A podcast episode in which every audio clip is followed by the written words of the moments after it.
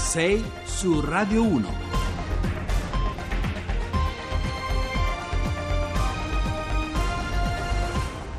Eccoci alla seconda parte di 6 su Radio 1. Francesco D'Aiala al microfono per occuparci dei contributi degli immigrati regolari in Italia che secondo il presidente dell'Inps Tito Boeri saranno quelli che pagheranno le nostre pensioni. Nei giorni scorsi uno scambio di battute non leggerissimo fra lo stesso Boeri che sostiene appunto la fondamentalità dei versamenti degli immigrati regolari per mantenere stabile e sereno il nostro futuro pensionistico e il ministro dell'Interno Matteo Salvini che vuole ridurre le quote degli arrivi. Per capire meglio come stanno le cose abbiamo con noi Francesco Rosero Ruggero Pizzuti, docente di politica economica e di economia politica del welfare state all'Università La Sapienza di Roma, oltre che curatore del rapporto annuale sullo Stato sociale. Buongiorno professore. Mi Voglio solo precisare che sono felice Roberto Pizzuti. Ah, mi scusi, eh, allora mi sono confuso col mio nome, allora, l'errore è mio. Allora, felice Roberto Pizzuti, perfetto. Bene, eh, allora, professor Pizzuti, ehm, dunque, eh, sono più, più immigrati eh, regolari come chiede, servono più immigrati, migranti regolari come chiede Tito Boeri per arrivare alla quota 100 della proposta del governo Lega Movimento 5 Stelle? O no? Sono senz'altro utili, va però fatto un discorso più in generale, cioè, non è che il sistema pensionistico eh, di suo sta abbastanza bene, nel senso che eh, il saldo tra le entrate contributive e le prestazioni previdenziali al netto delle ritenute fiscali, cioè le vere uscite dal bilancio pubblico, danno un saldo di circa 40 miliardi in attivo. Quindi il sistema pensionistico, il quadro generale, è che contribuisce al bilancio pubblico anziché diciamo, ridurlo. Detto questo, un sistema pensionistico trasferisce parte del reddito annualmente prodotto dagli attivi agli anziani e naturalmente se il rapporto tra anziani e attivi eh, cresce per vari motivi, naturalmente questo trasferimento diventa più eh, preoccupante. Però mi scusi, eh, mi scusi professor Pizzuti, allora per mettere a posto però questa nuova legge che vuole introdurre il governo eh, attuale servirebbero secondo Boeri 750.000 eh, nuovi eh, iscritti all'Inps che pagano l'Inps per sostenere i 20 miliardi di aggravio che questa nuova legge darebbe per garantire il, il regolare funzionamento di tutto il sistema giusto? Allora bisognerebbe aprire maggiormente le, le frontiere, come dice Boeri, per sostenere... Sì, sì, no, ma eh, adesso venivo questo per dire eh. che eh, il, ehm, poiché la demografia da diversi decenni, non solo in Italia, ma specialmente in Italia, va eh, peggiorando, basti pensare che nel 65 i nati in Italia erano più di un milione l'anno, eh, adesso siamo a meno di mezzo milione l'anno. Quindi c'è Infatti sì, era, era il, bu- il, boom econ- il, boom economico e i baby boomer. Esattamente, cioè... mentre poi eh, la tendenza si è completamente invertita. Questo invecchiamento demografico e questo aumento del rapporto tra anziani e attivi naturalmente in qualche modo è stato compensato dagli immigrati, i quali naturalmente vengono e vengono in età eh, attiva. Da questo punto di vista non è dubbio alcuno che gli immigrati eh, danno un contributo positivo al sistema economico in generale e in particolare al sistema pensionistico perché lavorano, contribuiscono, non sono pensionati, quindi i loro contributi che stanno intorno agli 8-9 miliardi eh, l'anno non hanno invece prestazioni perché appunto eh, non, non, i, i, pensionati stranieri sono molto pochi, quindi il sistema pensionistico ci guadagna nettamente. Aggiungiamo che siccome in Italia per andare in pensione bisogna lavorare e contribuire per vent'anni e molti di questi eh, immigrati probabilmente la pensione non la prenderanno mai, quindi regaleranno i loro contributi al sistema pensionistico italiano e agli italiani stessi. E agli italiani stessi. Dunque, eh, sempre Boeri, il presidente Ips, vorrebbe tenere in, par- in, piedi la parte della struttura della legge Fornero, che invece per il governo attuale va cancellata, anzi era proprio in campagna elettorale una delle cose più più forti dette era proprio la cancellazione della legge Fornero. Allora, come stanno le cose, cifre e dati alla mano? Cioè, eh, si può cancellare la Fornero oppure invece con calma e per favore? Allora, tanto cancellare la Fornero è un'espressione molto generica che viene molto usata ma insomma, in maniera con, confusa perché la riforma Fornero ha fatto tante cose. Immagino che la questione di cui eh, più si parla con riferimento alla Fornero è l'età di eh, pensionamento che come sappiamo fu aumentata improvvisamente fino a sette anni e sicuramente provocò molti problemi all'economia eh, perché diminuì improvvisamente le possibilità di accesso dei giovani al mondo del lavoro e questo provocò un invecchiamento del, eh, della forza lavoro con eh, immediate conseguenze anche in termini di produttività e capacità innovativa del nostro sistema.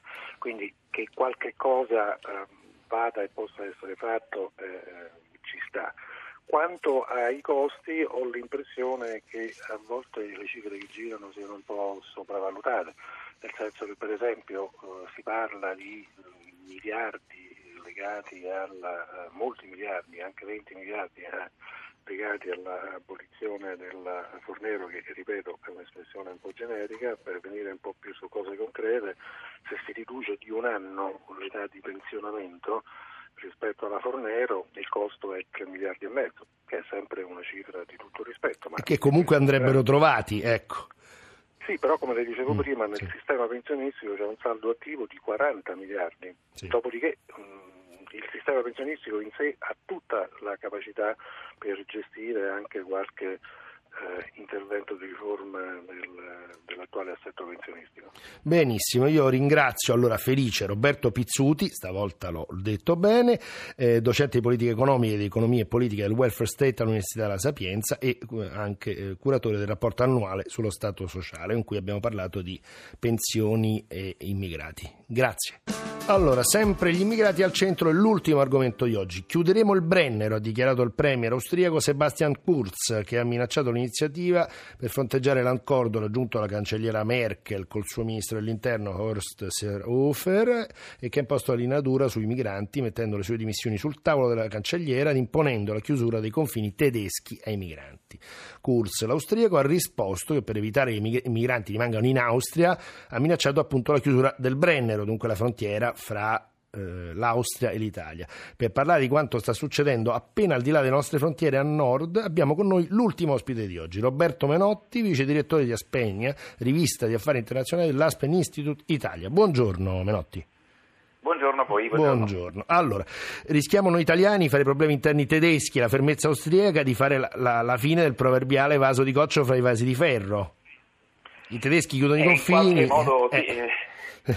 Purtroppo sì, purtroppo sì, perché eh, il governo, e non è la prima volta che tentiamo, devo dire, in questo mm. anche i governi precedenti hanno tentato di, fare, di forzare eh, la mano in modo abbastanza simile, anche se il ministro Salvini lo fa in maniera decisamente un po' più, un po più aggressiva nei modi, però i nostri governi già in passato hanno tentato di risolvere questa difficoltà, perché l'Italia ha un problema geografico innanzitutto, c'è una simmetria geografica, perché l'Italia è più esposta ovviamente eh, con i suoi confini meridionali, le nostre lunghissime coste, ai flussi migratori da sud. L'Austria è un paese eh, che può permettersi di chiudere i confini a sud, rischiando che vengano chiusi quelli a nord con la Germania.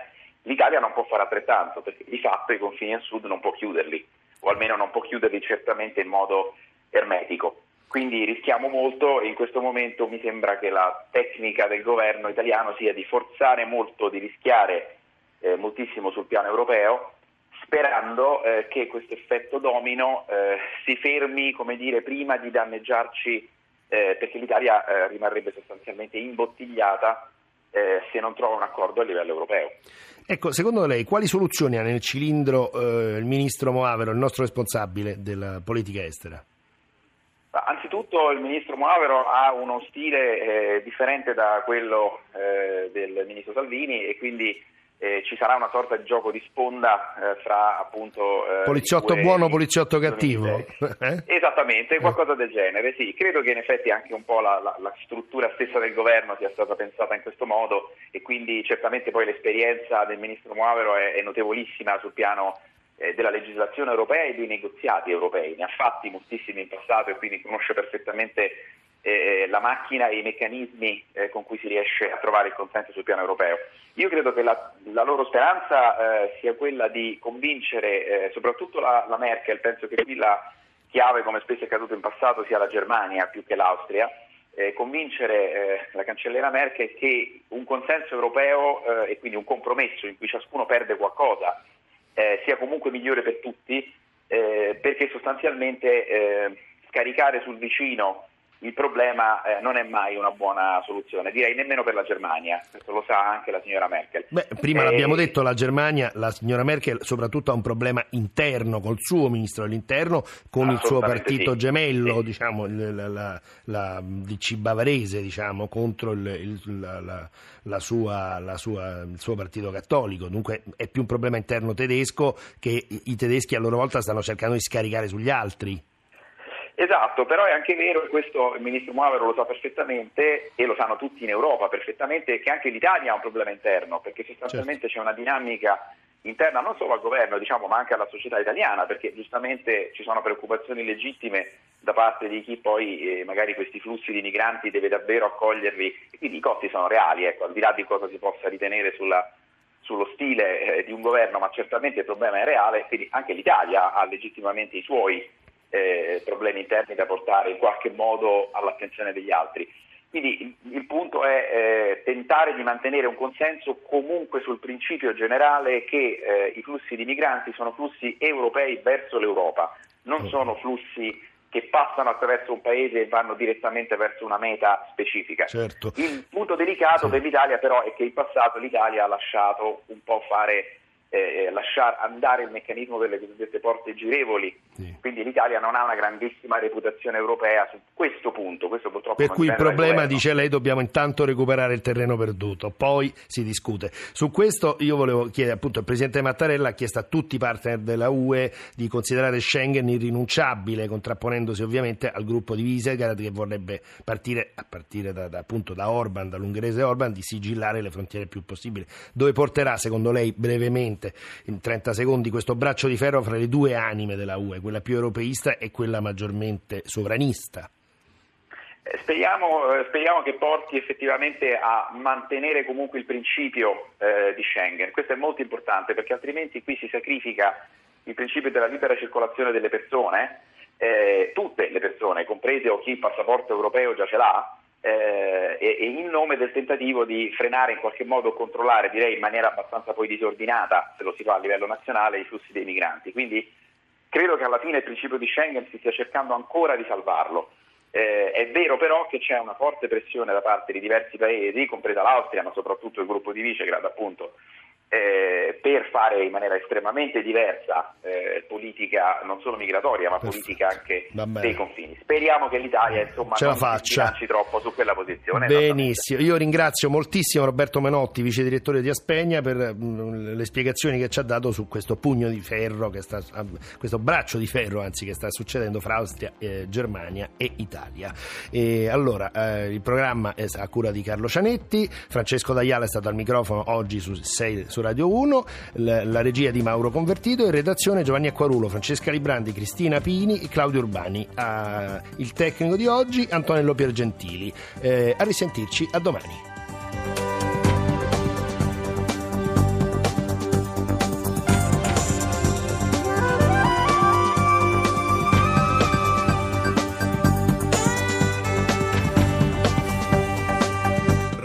Radio 1